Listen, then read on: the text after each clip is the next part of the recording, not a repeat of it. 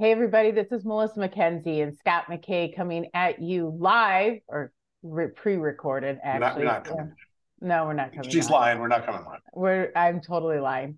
From Houston and from somewhere in a bayou in Louisiana. What is this? What is this? this is me giving you crap. So we're going to start with Louisiana. This is, of course, a spectacle podcast with the American Spectator. And we're talking about the news and commentary of the day. And Scott has good news. He's bursting Yeah. to share. Yeah.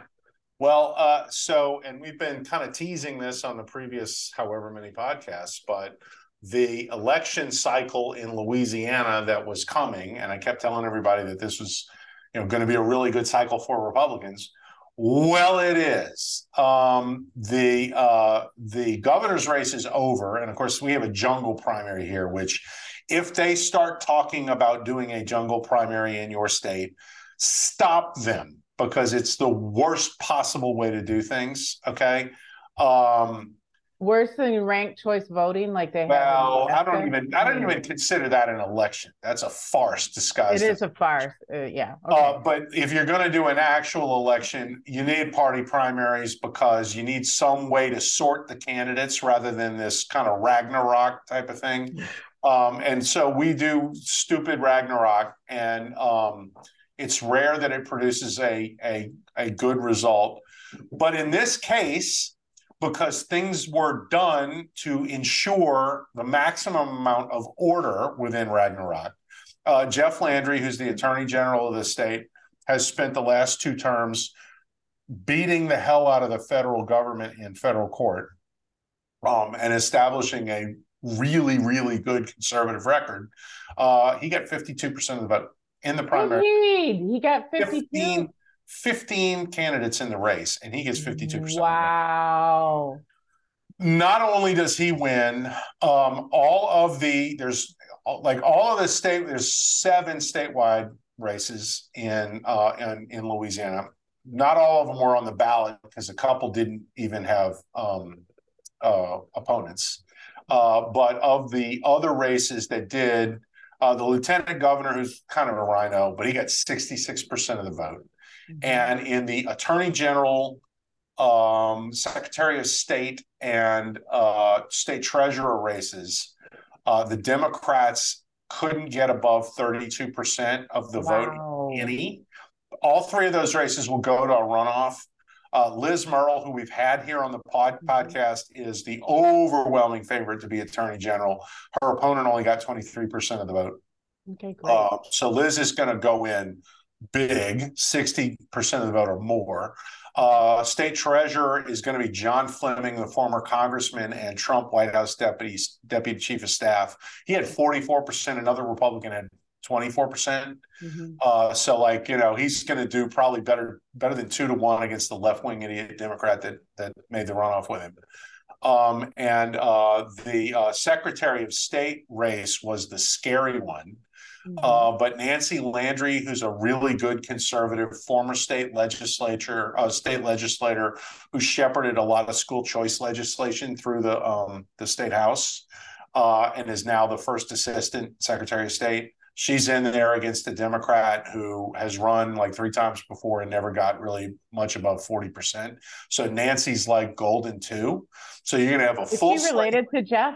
no, but they're from basically the same area of the state. And if you ever go to anywhere near Lafayette, Louisiana, like every third person is a Landry. So, Oh, okay. um, you know, whatever. But um, so uh, anyway, statewide officials, it's it's like a complete sweep in Louisiana, or at least it will be on November 18th. And in the legislature, Republicans could have as many as 73 or 74 out of the 105 uh, with a majority of 53 or more who are actual conservatives, which in Louisiana is a thing because we have a rhino problem in the state. There will be 28 of 39 members of the Senate who are Republicans.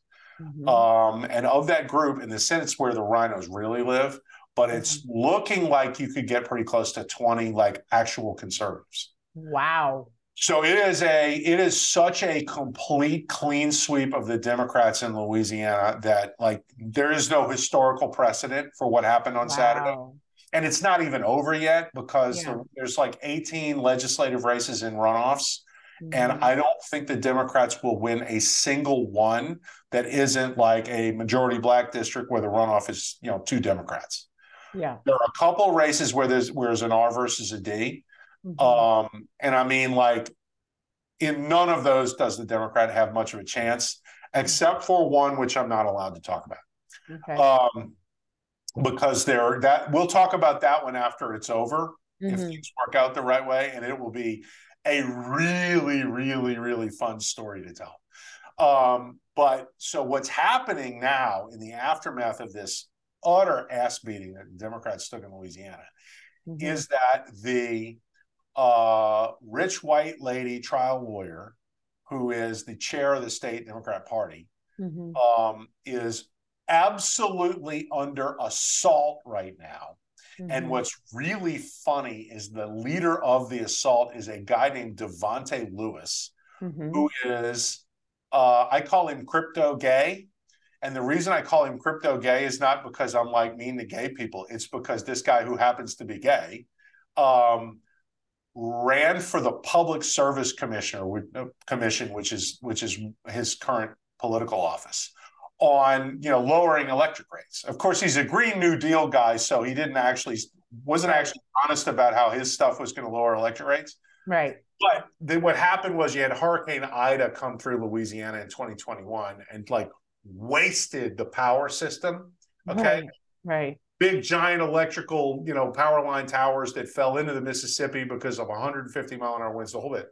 Right. On top of Biden administration policies, which make everybody's power bill go up. Right. So in Louisiana, you had like a spike in electric rates. Right. Last year, this guy gets elected with a whole bunch of Soros money pumped into mm-hmm. a, you know, majority minority district. Mm-hmm. Um, and he's, you know, I'm going to cut everybody's electric rates, and this is all the power company's fault, and blah blah blah. It's like well, hurricane did it, plus the plus Hurricane Biden did it. Mm-hmm. Um, right. But he didn't talk about any of that, and he certainly didn't talk about the fact that he was gay. But mm-hmm. when he won the election that night, out came the press releases. There were like six of them, all in a row. Boom, boom, boom, boom, boom, boom. First gay, whatever. Exactly.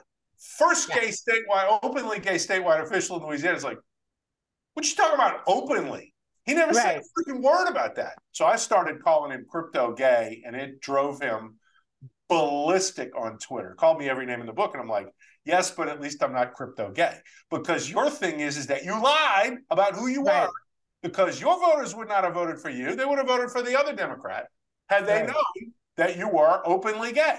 So right. you were not so openly, openly gay, which makes you crypto gay. He doesn't hmm. like that. But what he also is, is he is a member of Democratic Socialists oh, of America. Yeah. Mm-hmm. And now he's going to make a run at Katie Bernhardt, who's the state Democrat Party chair. Mm-hmm. And she is embattled. And one more thing before I stop talking. So last year, John Kennedy, the, the super quotable senator that everybody really likes, uh, was up for reelection. And Katie Bernhardt and her people went around to every white Democrat politician left in the state, trying to recruit somebody to run against Kennedy, right? Because mm-hmm. it was national Democrat money that would like chase that race and hey, right. we got to come up with somebody credible. So they talked to all the white Democrat politicians, and there were no takers. Everybody's like, "I'm gonna get my ass kicked by Kennedy. I'm not." Gonna yeah, no. Why waste the time? So they ended up running this guy who was an airline pilot Mm-hmm. Uh, the airline pilot is the worst job you can have if you want to run for office. Oh, it's the worst. You live in airport hotels. You don't. You're not actually in the community. You meet no one. You're only there on the weekends, and right. you're in bed the whole time. Right. Right. like this guy is, you know, like, oh yeah, I want to run. He actually wanted to run for a state representative in 19, mm-hmm. and they told him no, you can't win. So then they came and they got this guy and said, "We're going to run you against Kennedy." He says, "Oh, okay." What happens then is there was this guy named Gary Chambers, who's another hardcore communist uh, lefty, happens to be black, and is like very cognizant of his race, shall mm-hmm. we say? Mm-hmm. Uh, gets super, super, super wee weed up over the fact that they didn't even go talk to any black people about right. running this race. Mm-hmm. So Chambers says, okay, screw you, I'm running. Okay. Kennedy okay. the race going away in the primary. Right. Chambers got 18, and this airline pilot guy, Luke Mixon, got 13, despite oh. the fact that Luke Mixon had the entire backing of the state Democratic Party. Mm-hmm. And they fixed the vote at the party convention for the endorsement when most of the delegates were actually for Chambers. Mm-hmm. They rigged it. So, mm-hmm. like, he had this big whole deal. So, in other words, and this whole thing is about, hey, you know, uh, we we need to run people that the voters of the state would tolerate, right? Because they're mm-hmm. not going to do this wacko lefty stuff. and the Mixon guy gets 13%, while Chambers gets 18%.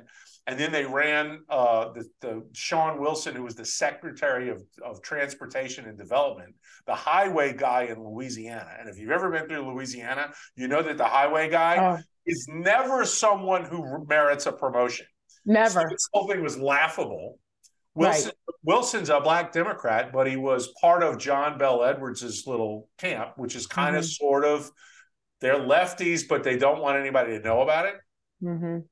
So, and he ends up being the worst of both worlds. He only gets 26%. So, okay. like, they're in a complete state of collapse. It is, it is popcorn and pudding time here in Louisiana. And it is so delicious because they have fallen out amongst each other with the most vicious possible attitudes.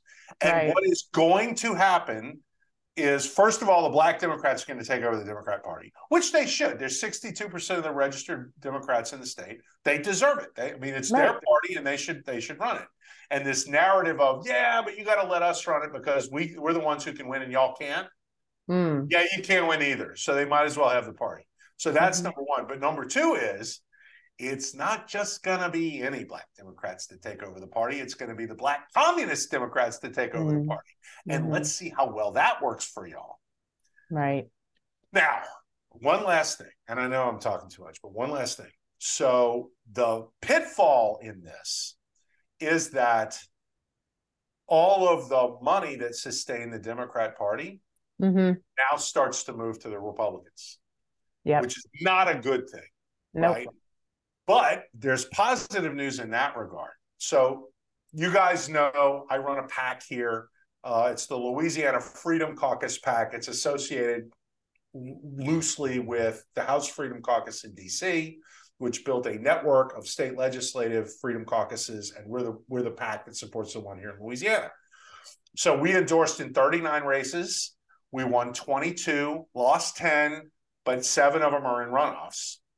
Um, and like some of our core endorsees were the really serious prominent conservatives mm-hmm. and democrat money came in for rhino republicans running mm-hmm. against them alan seabaugh who's the chair of the louisiana freedom caucus uh, who actually we should have on the podcast at some point because he's, he's a great interview we actually should do mm-hmm. it seabaugh state senate race okay seabaugh had seven hundred thousand dollars spent against him.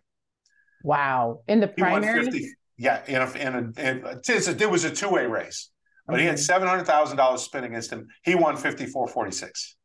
Blake Miguez, who, if you're, you know, if you care, remember that name because you will, you will absolutely one day see Miguez um, in in some sort of federal uh, race, mm-hmm. or maybe run for governor at some point.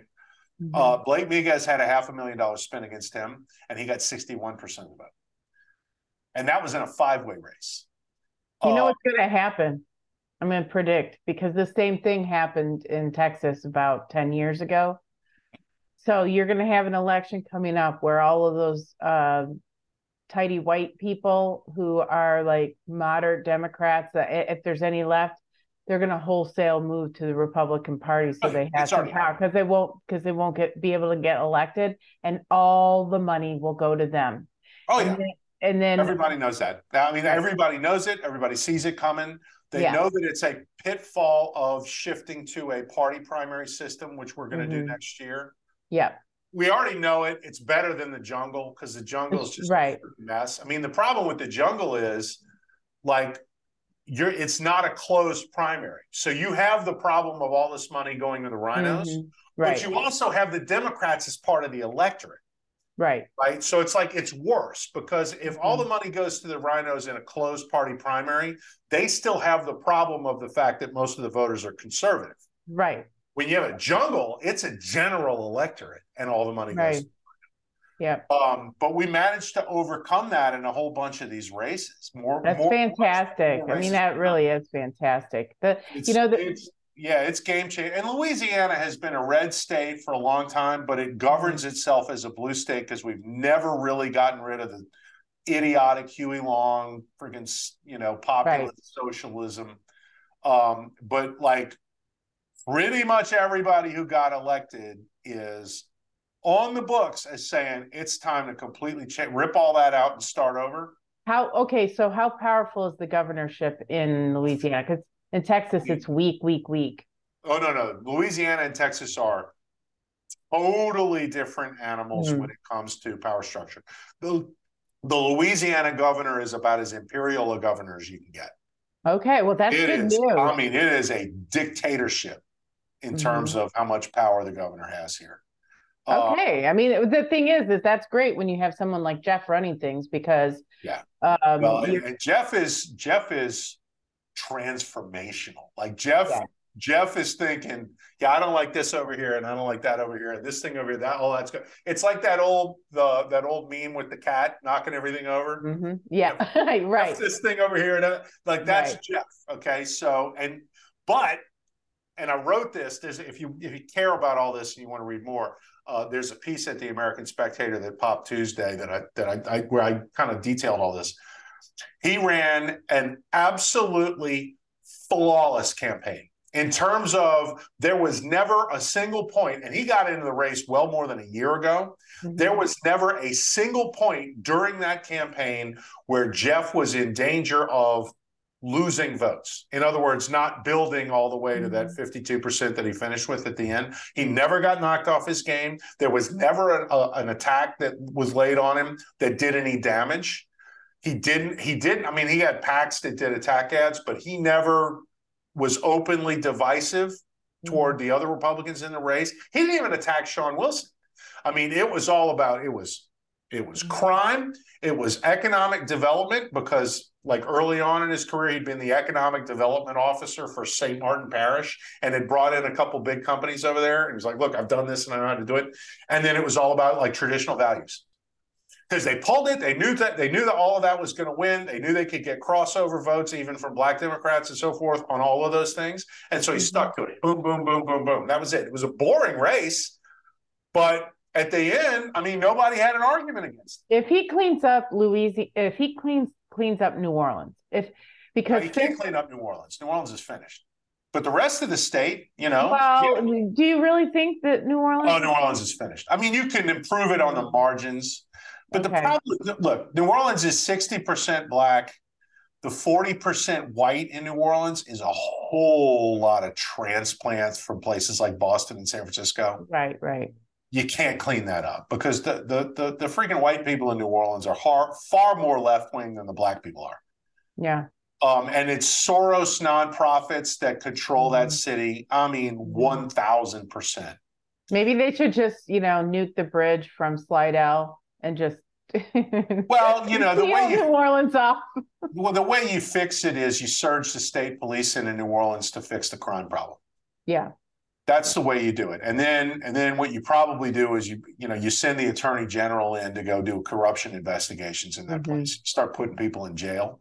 Yeah. then like you're never going to get conservative governance over there but Right. what you may get is some sense of rule of law Right. and that's a place to start if you want to rebuild the place Yeah. Well, I mean, the thing is, is I was just thinking because there's really no place like New Orleans in Yeah. the, in America, um, and uh, it, there was a time. I mean, it's never been good, but it's never. oh, it was been... good before the civil war okay.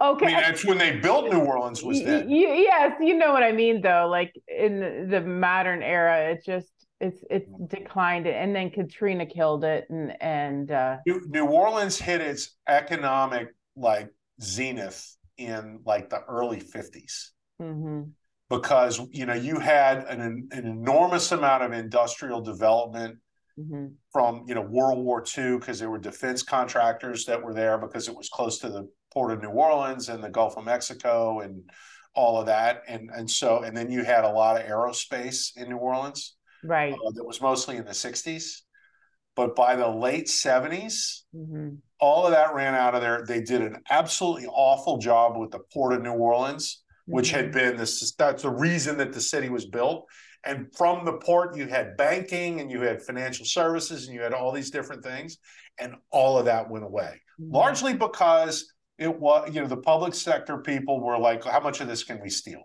right yeah And it well, is- I mean New Orleans you're you're telling the story of Detroit you're telling the yeah, story no, it is. In, in New Orleans is Detroit by another by another name. I mean, it Right. was a case study in how stupid leftist public policy can destroy an economically vibrant city.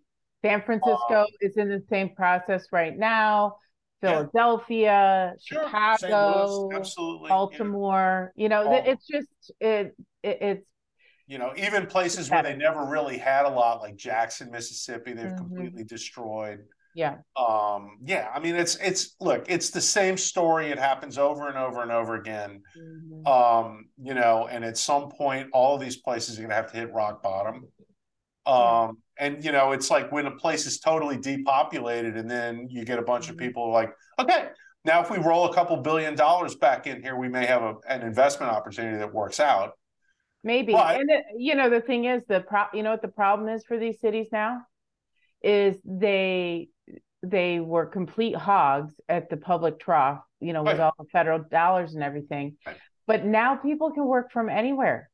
They Yeah. can work from a house, farmhouse out in the middle of the sticks and do their job. And it just so all of the, you know, um, you kill the vibrancy of a city like that, and then you lose, you know, have the brain drain yeah and then um you you don't deal with Yeah, now- crime now, It- now you're a sewer right You're and the street sewer. criminals run the place so there's no Yeah. commerce at all Yeah. and the commerce moves to the suburbs and the exurbs and online right Um, and then all you know, like th- then there's no more economic rationale for a place where everybody's miserable and they all just move away. yeah But Oh, you, you know, know- when they all just move away, it's like the forest fire that actually spurs the regrowth because now you got Right. cheap land and Mhm. infrastructure that's already in place, and so That's people true. start wanting to build nice things. But but when you've run your city completely into the ground like that, the money's not going to come back until the state comes in and says, okay, now we're going to do more, different political subdivisions here because what destroyed this place can't be allowed to continue. So now instead of the city of Detroit, maybe we're going to start cleaving off land and build new jurisdictions that can govern themselves without having to deal with the idiots at City Hall in Detroit that who, you know, caused the blight in the first place. Yeah the problem with that is is that you know one of the things that i've seen with and I, you know the city that i know more in the state i know more is michigan having grown up there is that is that uh they don't change the tax base. So like Right. as everybody leaves it becomes a more desperate desperate situation because they're not getting private industry and they're not having you know like corporate tax money and that sort of thing. And the, and so then but uh, uh, they get more desperate to pay for public services and so they don't but kill, they, but they stop the don't. tax rate. The Right, money right. comes from the feds. right Federal grants is what replaces the Mhm. tax base. So there's no, okay, all right, fine, the, the party's over. We've now got to start governing ourselves the way the right do. right You never, you never get that because it's more and more federal dollars. I blame Republicans for that. Yeah You know, they Yeah. just okay. Well, you know, the city. You know, you got to keep the city vibrant. So yeah, let's make sure we earmark. Like, no, you need tough love. Yeah, You right need to take that money away. And you say, all right, straighten up and fly right. right Right. Either that, mm-hmm. or you go completely bankrupt, and the state comes in and takes you over, which Right. is what needs to happen because these are places that can't govern themselves anymore. So they need to be governed by the state. Yeah. And Repu- Republicans do not have the stones at present to do that. But the time is coming when there will be no choice. Yeah. And like, you know, I go back to the example last year that we talked about was you know the water system in Jackson that they completely destroyed through inattention and incompetence. Right. And the feds were going to give them eight hundred million dollars to fix it. And Tate Tate Reeves, the Republican governor of Mississippi, is like, no, no, no, no, no, no, no. You're not getting that money, right? And so they redid the water system into a regional thing that included the suburbs, and right. the suburbs run it. Right. Mm-hmm. And you know, all the people in Jack, oh, that's terrible and it's racist and it's this. It's like, no, it's water. It's a water system that you can't run. And so somebody right. else has to run it because it won't be run successfully if we let you do it. You've already proven how well you can run a water system, mm-hmm. which wasn't good, right? Yeah. And so, you know, they're still fighting over that, but that is the model, which is okay, here is a civic function that you have proven you cannot handle. And mm-hmm. so it mm-hmm. will be taken over. And when the federal money comes, it comes to someone else so that right. you are not rewarded for your incompetence. Right. And the hey, minute hey. that Republicans decide, okay, this is how we're going to do things going forward, everything changes because you are your perverse incentives are now gone. Right. And it's, hey, you know what? We have to run this city competently. Because if we don't, it's going to go to hell, and then we're not going to get the money to bail it out. Right. We're going to enrich the Republicans who are going to hire their, you know, their private contractor friends who actually know how to run things. They're going to get all the money, and we get shit. And when those guys realize that, they go, oh, maybe we have to hire competent people instead of my brother in law. Right. So, yeah. you know, like the old thing about Democrat machine politics was that you did have to actually run the civic functions of the city. You had to actually run those. Maybe right. you have to run them great, but they had to be functional. No, they, that I mean, the thing is, yeah, they right, they lost it. I, you know, there's some other good news besides Louisiana. It, it just occurred to me while you were talking, is that the in New Zealand they had elections, and literally every single one of the people who was in office under Ardern or whatever her name is, Wacko, yeah, Wacko, like she's just a complete psycho psychopath. Yeah, yeah. They have now have the most conservative libertarian governance right. they've ever had in the history of New Zealand. I'm so excited. Um, and the guy who's running the show over there is a good guy. And hey, maybe sanity is returning to this world. If that's any indication, I can't remember. There's a couple other countries that are also, um, you know, have brought in conservatives and not just, I mean, the the people of these countries are wholly rejecting yeah. this totalitarian stuff. It's got to be, you know, for all the money the Soroses and the Google and and all of the you know um, nut bar one new world order types um, have pumped into the system. The people are just utterly rejecting yeah. it. People have never liked that. And, and the thing is, is you, they just need to have some inspiration and hope that hey, this is not inevitable. You know, and it's like, no, it's not inevitable and it's up to you. What do you want to do? And they're like, well, what I want to do is to get rid of these idiots. Right. You know, well, and another positive thing, I can't believe I'm being this positive, Scott. I mean, I mean, come on, Pollyanna Melissa, let's hear it. Pollyanna Melissa here. Two only two percent of Americans have gotten the latest COVID shot. Yep. I'm like yeah. dying. So like um I don't know, probably you know, probably those two percent of people work in the medical industry and are being forced to get these stupid shots. Um, I, am um, sure. If it's that little, it's the people who are compelled to take it and that's it. That's it. And yeah, so, nobody eh, wants that. And you know, Ace said something interesting. Ace of Spades is who I'm referring to today, and he's he basically just said that the, the you know liberals come into these institutions eat it from the inside, wear it as a skin suit, and finally the skin suit peels open and reveals the, you know, the right. monster underneath. And that's what's happened to the medical industry. And now, you know, like they're they are finding that this um the research on the SARS COVID virus, they're finding that um that it was engineered not just in Wuhan, but in a lab in Colorado and then it, they think it was sent for further development over to Wuhan. And um, they no, it really is Fauci's virus, is what you're saying. It is no, it's yeah. totally Fauci's virus, and he funded it because, and I didn't know this till today, that the funding is retroactive. So, for example, they do the research, then they apply for grants to pay for the research that they did. Yeah, so somebody it, loans them the money in advance of the grant. Exactly. And so they knew so they knew what they just funded. So, you know, Fauci just lied about everything and it is Fauci's virus. And the thing is, is um, they were they were having problems at the time that all of this started, even here in the United States. And so there's some question about whether how this all, you know, got released and what exactly they were doing, sending this virus over to, and it was a bat Chinese bioweapons lab. right, exactly. The it was a uh, corona bat coronavirus that would not infect American, you know, humans, well, Americans, humans, until they did this one cleavage site, right. and and then it became easily transmissible about amongst humans. So, so clear gain of function, you're saying? Clearly gain of function.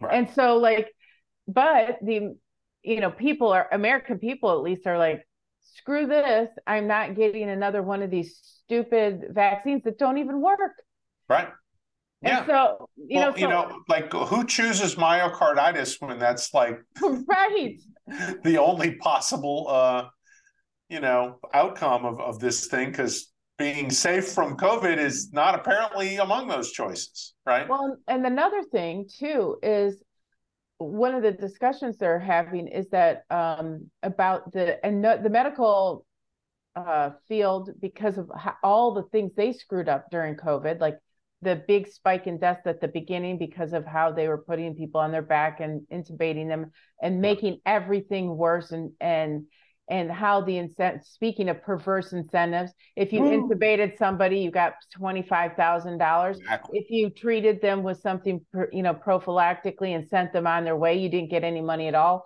so of course yeah. all the incentives were to do the exact worst thing which is why they sent them to you know old folks homes because they got you know seven to ten thousand dollars per day or something insane to take these people. Anyway but they're they are having there is a, a spike right now right now in um, deaths. The, the mortality rate is spiking. And so people are saying well what is the spike from and there's more cancers some people are saying well it's mental health which also would sure. would blame the medical establishment because of the shutdowns so people yeah. lost their minds so people are killing themselves but it shouldn't be happening because all of the in a pandemic, the vulnerable die. Right. The old and the sickly and the autoimmune people and the immune deficiency people right. die. Yeah, that's, that's that's who it takes. Yeah. So the mortality rate usually in the past historical times drops after a pandemic because the healthy people left over are healthy. Yeah. But that's not happening. No. What's happening is there is a continued increase in cancers and everything else, and heart disease and all kinds of inflammatory disease that continue to, you know, killing off healthy people who mm-hmm. should not be dying. Yeah. And and no one is willing to look at that this. Right. And so like and they're seeing it everywhere. You know, like I I have a family friend who a um, aunt, two two aunts, a grandma and an aunt, um, sisters, and then a daughter, all within weeks were diagnosed with breast cancer and all at stage four. Like they go into the, and this is what's happening is people are going into the doctor and people are saying, oh, they delayed, delayed. No, they're going in at the first symptom they have and they're being diagnosed not with stage one or stage two right. but stage four. This they hadn't been to the doctor in three years. Well but maybe they have. I don't think i think we say that but i think that what's happening is that the cancers and at least from what i hear and i've been in the hospital a lot over the last year is that they're seeing people come in um, with their first symptom and it's advanced way further than it should be for what the symptom is, if that makes sense. So, are we, what are we saying here? That immune systems are collapsing? Yeah, that the immune system yeah. isn't fighting at all, and so by and and so like what would na- normally take months to progress is taking weeks from onset, and so that is completely changing the face of a lot of very survivable cancers are no longer it's not no longer given that the treatment can even get on board in time to affect the problems that they're seeing because it's accelerating so quickly. Mm. So anyway, but nobody's really talking about any of this. And um, I mean, you know, they're going to talk about it soon because at some point those numbers. I mean, if it if this continues to progress, I mean, yeah, at some point those numbers are. And look, and if the answer is, oh, well, let's go see what Pfizer has, right? And so we'll just we'll come up with another drug that we're going to give you guys. Which well, they have come up. Sure, is the way that's going to be. They uh, the the in, this is something that's making me crazy right now. They've come up with this new drug to deal with myocarditis, as if this was a problem before right. the stupid vaccine. Right. It's not like young kids were running around with myocarditis before right. this happened. All right, real quick. Israel and Hamas, total propaganda war now. It yep. looks like you know now the um you know the bombing of the hospital or whatever looks like it was a Hamas rocket that you know where and they hit their own thing because it didn't you know 40% of their rockets whatever but but already all of the major American news sources have uh, um, reported it as a bomb from Israel. Same same as always. Same right. The minute the minute that Israel begins to win, mm-hmm. it's atrocity, atrocity, atrocity. Yeah. And it's like, well, you're not even covering the war in Ukraine anymore. So no, I know. Isn't that amazing? You just want all of our money to keep fighting it. But mm-hmm. like, if you really want to see some blood and gore, mm-hmm. why don't you go put some people in Ukraine and you can see what's going? Because that's like a half a million people that, that are dead, right? I mean, well, how about Azerbaijan and Armenia? Sure. genocide has been going on. Absolutely. Uh, I mean, look, look believe me, there's, I mean, Nigeria and all these places in West Africa where it's the Muslims against the, uh, against everybody else in these revolutions. Like, yeah. You can find plenty, plenty, plenty atrocities if you want to look for them, and they don't. But let the Israelis be in a situation where they're actually going to win a war right. and make it so that that war doesn't continue to have you know re- recur again and again and again yeah. And all of a sudden it's a you know a human rights catastrophe. And it's like well why mm-hmm. wasn't that music festival a human rights catastrophe? Right. Yeah. Like you didn't give a damn about that. You said, oh it's terrible what they did. It's like no no. The people that did it have been talking about doing it for years and you said nothing. Okay. Okay. So, so what do you th- like? It's like I mean, any common sense human being would look at this and say, well, when you do that to those people, they're going to mm-hmm. come back and they're going to freaking really hurt you. And right. you know what? We shouldn't have any sympathy for you that you got really hurt when you started a war that you were in no position to win. Right. For the purposes of a propaganda offensive when you started to lose the war. Right. Right. And this is like your whole thing. Now Iran though is saying that they're. Did you see today that they're Iran is gonna, you know, like good things are happening. We're gonna wipe Israel off the map. Like that was today. you know, and of course, Iran has a spy ring within the Biden administration. Mm-hmm. So, I mean, you know, with the way for them talking like that, and what did what did Biden say before they Iran said this last thing? Be careful. So this was careful. Right. Good things that happen will wipe Israel off the map. That doesn't sound very careful to me. So what does Joe Biden do? Takes a nap after he's already freed up six billion dollars to fund this whole thing. Mm-hmm. Right. Yep. But look, I have three things to say about that. Let Israel win. Let them win. Get out of the way. Keep everybody else out of the way. Let Israel win. When the when the Israelis are done, and they've you know like okay that's it this is we've fulfilled our aims in gaza we'll pull out or we'll keep the territory we've had or whatever it is that they decide to do mm-hmm. and it should be israel's call The right. other thing is this, and this has to do, and I don't know, we probably don't have time to get into the whole speaker thing because I heard Chip Roy on Hannity uh, just before I came onto this mm-hmm. thing, and he was talking about the people standing in Jim Jordan's way of getting to the speakership. Are all, he said this is war and money that that that are standing in the way because it's all appropriators and armed services people. Mm. And these are the guys who are like rushing to go like we need to fund Israel. Right. The thing is, is that Israel doesn't need our money.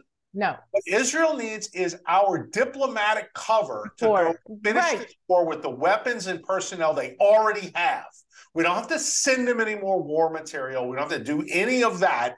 You know, Raytheon does not have to make a fortune off of the Israel right. war. They've already made it because Israel stocked right. up.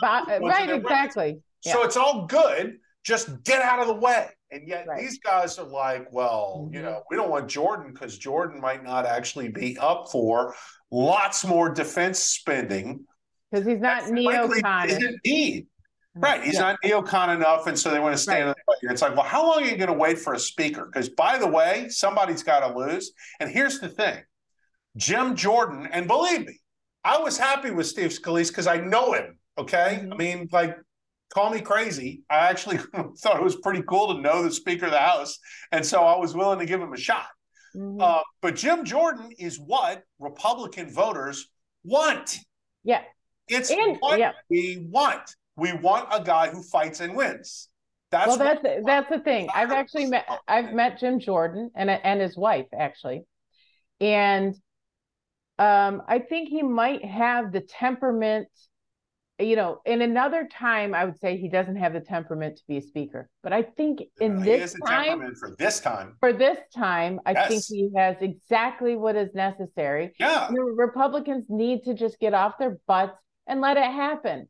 I, it sounds like a lot of it was as of us having this this uh, put you know doing this this show. It was like twenty people mm-hmm. uh, who were the holdouts right. most of whom are not the most rock ribbed people. Um, shocker. Yeah, yeah, I saw the list. So, I, there were two Texans on there, and I want to find out the, those two guys can be primaried.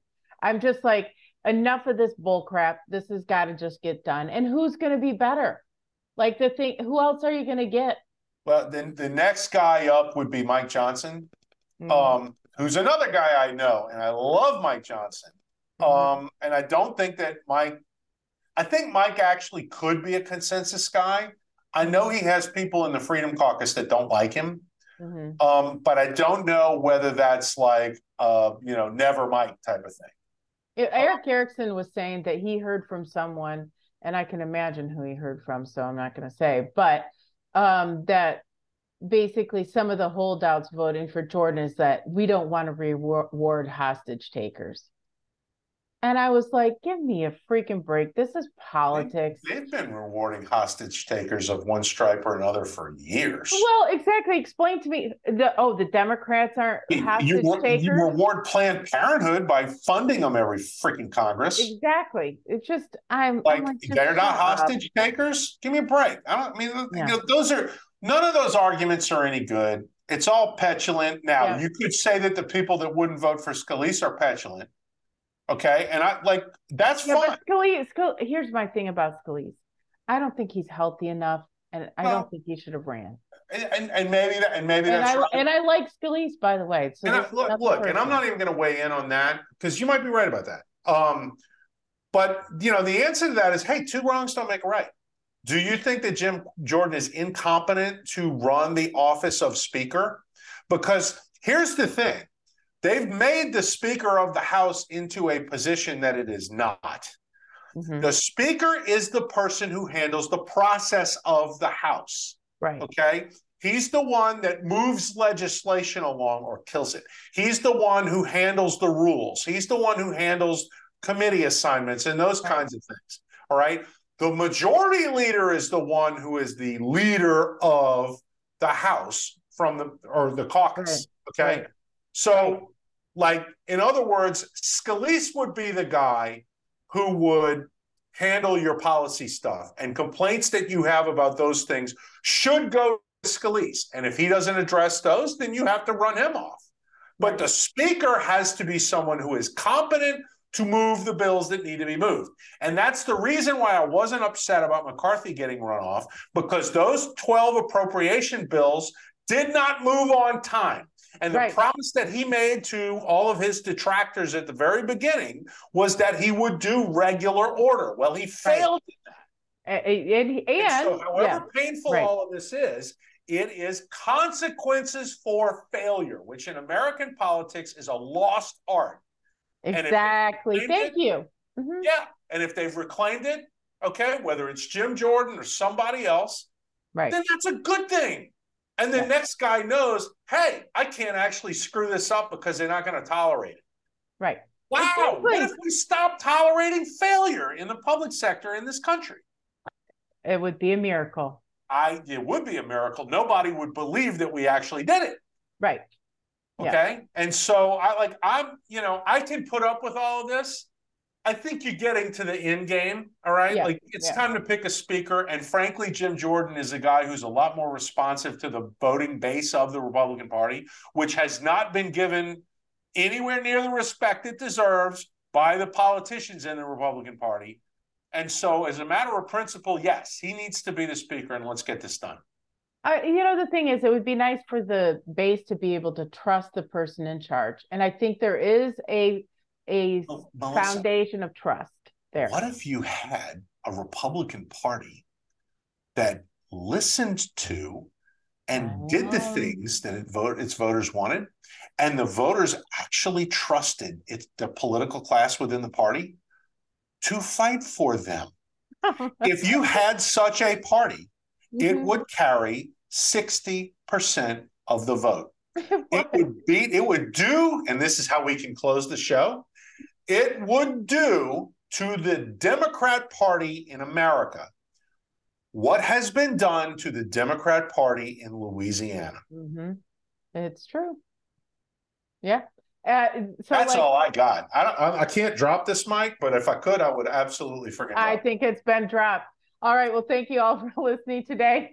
The the um, let's just hope that all this optimism actually comes and is fulfilled in the next couple of weeks. We'll just see what happens here. And I really do think that the speaker thing's going to get figured out, and I think it's going to be Jordan, but we'll see. Um, you give me Jim Jordan and Jeff Landry, and I'm gonna call it a good week. It's gonna, yeah, it's a great week. And um, you know, when when you were saying about following the will of the people, I don't even care about that.